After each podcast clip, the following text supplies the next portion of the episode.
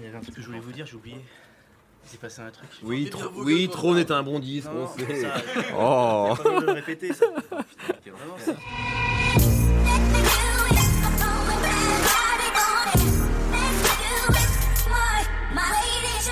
Bonjour à tous, c'est Mehdi c'est le dernier rewind avant qu'on parte enfin en vacances. On voulait pas partir, Aïe, aïe, on se aïe. raccroche aux dernières branches. Euh, et nous allons parler aujourd'hui euh, de deux disques qui sont euh, Ouais. plus ou moins liés, hein, que Nico euh, a décidé de lier. C'est Tug Deluxe d'Aywax et Love Deluxe de Shadé. Moi je dis Deluxe, c'est bon ça ou pas Deluxe, tu dis ce que tu veux. je moi, me, je, je me tourne vers Kid, moi, oh, qui est le roi, je- Deluxe. moi, je vais manger le Tu Royal Deluxe, Deluxe. donc, euh, Ouais, là je dis un Deluxe. Non, on dit Deluxe. C'est parfait, c'est parti. Aywax et Shadé dans No Fun, c'est tout de suite.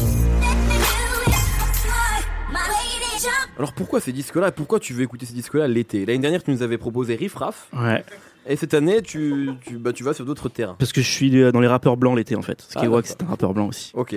Euh, Il n'y a pas d'autre raison. Euh, simplement, je suis à bout de force et j'ai pris un sujet euh, que je connais par cœur. c'est tout. La fin de saison est compliquée. Exactement. Euh, ouais, bah en fait, euh, c'est vrai qu'il y a, en fait, il y a une obsession du gangsta rap pour Shadé, tout simplement. Euh, euh, et surtout pour le quatrième album, donc euh, Love Deluxe, euh, qui est euh, peut-être un des disques les plus samplés par le gangsta rap, euh, surtout nord-californien. Donc Shadé, pour ceux qui ne connaîtraient pas, c'est un groupe qui porte le nom de sa chanteuse Shadé Adou, euh, qui mélange du jazz, de la soul, de la bossa nova, pour faire une pop un peu sophistiquée qu'on appelle Quiet Storm, et qui est en fait une musique qui fait un peu l'effet d'un océan. C'est à la fois très calme, très très élégant, et en même temps ça a l'air extrêmement puissant. Et euh, c'est une musique aussi qui est très romantique, sauf que euh, Shadé, qui écrit les textes, elle a une vision de l'amour euh, qui est assez noire en général. En gros, le, le thème euh, central de toute sa discographie quasiment, c'est que un amour, ça finit toujours par mourir, que euh, ça finit toujours par te faire du mal. En gros, que l'amour, c'est un peu une malédiction, quoi. Donc, euh, c'est un peu Drake avant l'heure, et c'est vrai que Drake, il est aussi obsédé par Shadé Complètement. et que lui on peut le comprendre assez rapidement assez facilement pourquoi en fait surtout que euh, bah, un de ses plus gros tubes ça doit être Smooth Operator à, à Ouais. Shadé, qui raconte l'histoire d'un homme euh, qui clairement aujourd'hui ce serait Drake ou The Weeknd ce personnage là c'est exactement le, le- le même personnage. Donc pour ces mecs là on comprend en fait euh, le rapport qu'il y a euh, avec Shadé. Peut-être moins c'est peut-être moins évident pour le gangsta rap parce que les problèmes sentimentaux c'est très secondaire dans le gangsta rap. Ouais. par contre, il y a un truc que ce rap-là répète souvent, c'est que la vie de gangster, eh ben, ça te tombe dessus comme un coup de foudre en fait. Que tu peux pas y échapper, euh, que tu peux pas échapper à ton destin ou à ton milieu criminogène, et aussi que euh, ça c'est aussi une partie importante du gangster rap qui te raconte le jour où, euh, comme un amour, cette vie de gangster s'arrête en fait. Et quand elle s'arrête, bah, c'est aussi un, truc qui va te laisser des cicatrices sur le corps, dans le cerveau, des, souvenirs, en fait un espèce de stress post-traumatique, post-vie de gangster en gros. Et donc finalement, ces gangsters qui sont obsédés par Shadé, ils parlent de la rue comme elle, elle parle d'amour. Et c'est un peu là qu'il y a Ouais, ouais. qu'il y a un lien qui se fait, et tout particulièrement sur Love Deluxe en fait. Et il y a, je pense qu'il y a aussi un truc qui est intéressant quand on réécoute euh, Love Deluxe aujourd'hui, c'est que c'est un disque qui sur 6 ou 7 titres sur les 9 a complètement abandonné euh, les, les instruments euh, de, de rythmique. Il n'y a pas de batterie, il n'y a pas de, de percussion, c'est euh, des boîtes à rythme qui sont programmées.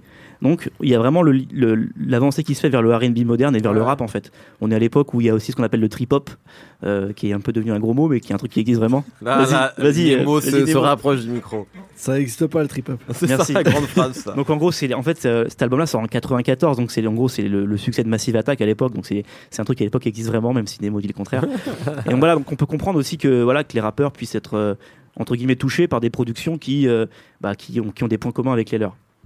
Et donc moi je voulais parler de Tuck Deluxe de Ewax, parce que c'est un rappeur qui euh, en fait a compris tout ce que je viens de raconter là, qui le savait et qui a voulu aller jusqu'au bout en proposant une réponse rap en fait euh, à l'album de, de Shadé, en faisant une espèce de voilà de, réponse à tout le niveau en fait à, Love Deluxe. Euh, Ewax, donc qui est moins connu que Shadé, c'est un mec qui a qui a une histoire qui est assez terrible en fait. Quand il a eu quand il avait 15 ans, je crois, il a il a été jugé comme un adulte et il est rentré en prison et il, il en est ressorti que 6 ou 7 ans plus tard. Donc en gros toute la période euh, pendant laquelle euh, un, adolescent se construit et devient un, adulte, une personne, lui il l'a passé en prison, donc c'est assez compliqué, euh, je pense, ça l'a énormément, mar- énormément marqué. On ne sait pas tellement ce qui s'est passé avant, ce qui s'est passé pendant son incarcération non plus. Tout ce qu'on a, c'est les textes qu'il a écrits après et qui sont quasiment tous tournés vers un seul et unique thème. qui est en gros que vaut mieux être seul parce qu'on est forcément mal accompagné et qu'un ami, euh, c'est forcément juste un traître que t'as pas encore découvert. Donc c'est vraiment, c'est un, un asocial ultime. Euh, c'est même limite un sociopathe. Euh, on est clairement à ce niveau-là de, de- de folie. Euh, et, euh, et par contre, pour ce disque-là, il était obligé en fait de faire une concession parce que pour travailler comme Shadé, eh ben, Ewax est devenu un groupe avec, qui porte le nom du chanteur en fait, parce qu'il est entièrement produit par un mec qui s'appelle Lev Berlak, qui aussi fait le mix et le mastering, et ils sont accompagnés par un, un bassiste et un guitariste qui en fait qui donne un- vraiment une espèce de, de cohésion monolithique à tout le disque, comme si c'était un iceberg qui s'était détaché du reste de la musique pour renforcer vraiment le côté solitaire en fait. C'est euh, c'est voilà, c'est un, un- un truc un peu insulaire. Il est coupé du monde dans son album qui a un son global et qui tient du début à la fin.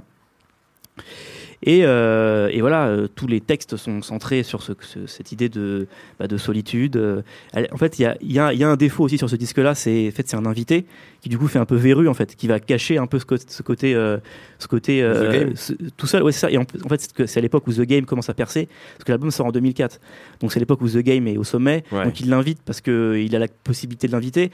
Mais en fait, c'est une erreur. Surtout que le morceau est vraiment colle pas avec le reste. Donc c'est pour le coup là le défaut de ce disque-là, c'est vraiment ça. Parce que pour le reste, c'est vraiment centré sur euh, sur sa paranoïa. Euh, il y, a- même un morceau où on entend en fait des bruits euh, des bruits parasites de radio, comme si en l'écoutant, on était nous-mêmes sur écoute, comme si la police nous écoutait. Tellement ce mec-là est, vraiment parano, persuadé que tout le monde veut sa peau. Et donc voilà, tout, tout le son va dans ce sens-là, y compris le, choix des samples en fait, où euh, ils sont allés piocher euh, dans des discographies d'artistes euh, qui sont connus pour parler de, de solitude et d'errance. Donc il y, a des morceaux de, Sting, de Frank Sinatra surtout. Donc voilà, tout, va, dans ce sens-là, dans, cette idée de, bah voilà, faut, être, mieux être seul, la vie c'est terrible, les gens, tout le monde est un con. Et, Wax a cette, espèce de truc de, bah, je suis le seul détenteur de la vertu sur Terre en fait. Je, je suis un espèce d'apôtre de la vertu et surtout euh, un apôtre euh, euh, sans, sans, sans personne autour de lui. quoi. C'est pas un apôtre, c'est plus un, un prophète.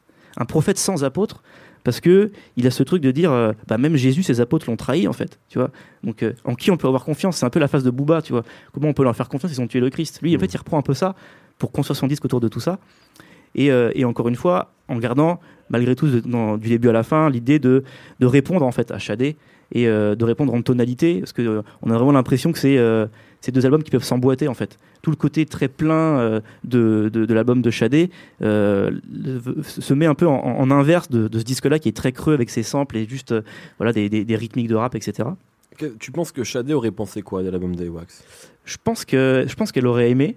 Surtout que je crois qu'elle aime- je crois qu'elle aime le rap je me rappelle j'ai une anecdote euh, à une époque où euh, je discutais avec le fils de E40 pour écrire un truc sur E40 euh, et qui m'avait parlé des morceaux. Droopy, qui Droopy, avait ouais. samplé, qui avait fait un EP Exactement, qui avait fait un EP qui samplait que des morceaux de Shadé. Et, et qui m'avait dit que lui il sample énormément et en gros souvent il le fait sous le manteau et quelquefois ils se font avoir et voilà et du coup les morceaux sont sont pas clearés et c'est le bordel.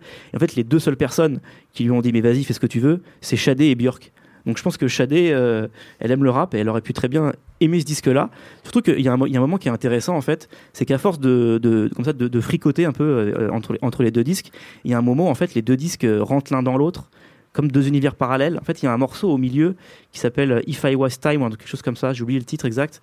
Tu vas me le rappeler, Mehdi, pendant que je, pendant que je De, continue. de, de Ewax? Des wax, ouais. Ah Bon, en fait, il y a- je vais le rappeler, oui.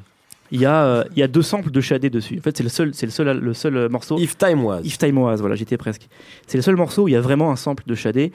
Deux samples en fait qui, se, qui, se, qui se rendent dedans, qui s'entrecroisent, et notamment un sample d'un morceau qui est sur euh, Love Deluxe qui s'appelle euh, Like a Tattoo, qui est en fait un, un texte de Shadé qui ne parle pas d'amour pour le coup, où elle raconte, elle raconte sa rencontre avec un, un vétéran de la guerre et qui lui raconte que euh, bah, qu'il est en, vraiment en stress post-traumatique, qu'il est hanté par ce qu'il a fait, que euh, voilà que les meurtres qu'il a commis euh, continuent de, le détruire euh, genre 30 ou 40 ans après.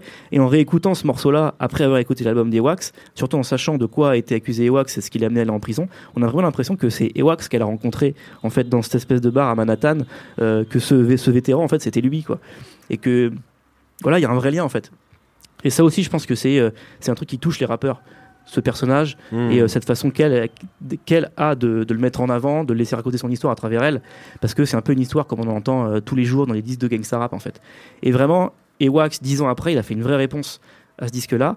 Et euh, ça lui a permis de trouver euh, son- sa personnalité artistique, je pense. Ce qu'il fait avant, c'était très copié sur d'autres choses. Là, il s'est trouvé. Alors, sur ce disque-là, il n'est pas encore euh, au sommet de son écriture, à mon avis. Il y a deux, trois ans après, deux morceaux qui auraient pu être dessus, qui s'appellent Gates et The Streets, qui sont pour moi ces deux plus grands morceaux, euh, qui sont sur une mixtape qui s'appelle euh, euh, Junior High to the Pen. donc du collège à la- au, au pénitencier et voilà qui sont deux titres qui auraient pu être dessus qui- qu'on pourrait remplacer à la place du morceau avec Game qui est raté à mon avis mais surtout là c'est bah, c'est dix ans après donc en, 2000 en 2014 euh, il a sorti Pulling Strings qui est un peu la version aboutie Mhm. en fait de Tug Deluxe où là il est tout seul c'est 1h40 de, de rap en solitaire et là pour le coup euh, on a vraiment l'impression d'entendre un personnage biblique euh, qui dit que les, les- les humains sont des, sont des sous-merdes quoi Très bien. bah. Ouais, dis donc, Belle fin. on passe pas tous le même été. Euh, Non, mais eh, cela dit, dans les, dans les textes, à l'époque, ça sort en même temps que, que l'arrivée de PNL. Dans les textes, c'est exactement les mêmes thèmes. je parle et, de Pulling Strings, là, Pulling pas de Strings, Tug ouais. Et de la façon de les aborder. Et ce qui est intéressant, c'est que les producteurs de Pulling Strings, il y en a certains qui ont produit sur QLF de PNL. Donc même dans les sonorités, il y a un lien qui se fait en fait dans cette espèce de, de spleen qui est dans les, dans les productions. Très bien. Merci beaucoup, Nemo. Et merci à Je m'appelle Nico par contre. Nico, pardon. parce que Nemo est à côté, c'est pour ça. Mais merci parce que je voulais re- remercier tout le monde, bien sûr toute l'équipe. Euh, Raphaël qui n'a pas pu être là pour ses derniers enregistrements, Brice, toute l'équipe de Binge, euh, les, les, les réalisateurs également, bien sûr, sans qui les émissions ne pourraient pas exister. Euh, Aujourd'hui c'est Jules, d'habitude c'est, enfin souvent c'est Quentin, c'était Seb également. Merci, voilà, à, à tout le monde et aux gens également qui nous, qui nous suivent, qui sont, je crois, de plus en plus nombreux. Merci également aux gens qui sont venus nous voir aujourd'hui dans le public. Euh, ça fait très plaisir. La France vient de battre l'Uruguay au moment où on enregistre. Donc là, on va aller au bar. Et au moment où ça sort, on est champion du monde. Ça sort fin août. Ouais, très probablement, très probablement. Au moment où ça sort, Nicolas est dans, est dans- ça fait deux semaines qu'il a de la, de la- du whisky en intraveineuse et qui célèbre, euh, qui célèbre le hat-trick de Fekir en finale. voilà. Euh, merci beaucoup, très bonnes vacances à tous et on se retrouve si tout va bien à la rentrée. Des bisous, bye. Pendant ce temps, à Veracruz, C'est le côté obscur de la force. Moi, j'aimerais qu'on parle d'un album avant. qui, il faut le dire, n'a, n'a- n'a- a été écrit qui est un, par rappeur, un rappeur qui n'a pas de cheveux. Et c'est probablement un choix. Parce que je pense pas qu'il soit atteint de calvitie. Il s'agit du duc de Boulogne. Il y a peu de choses qui m'ont touché dans ma vie. Mais, mais Trône, franchement, je sais pas quoi vous dire. Déjà, je me rappelle, tu sais, on se rappelle tous où on était le 11 septembre 2001. Moi, je me rappelle où j'étais le jour du Ligue de Trône. C'était exceptionnel.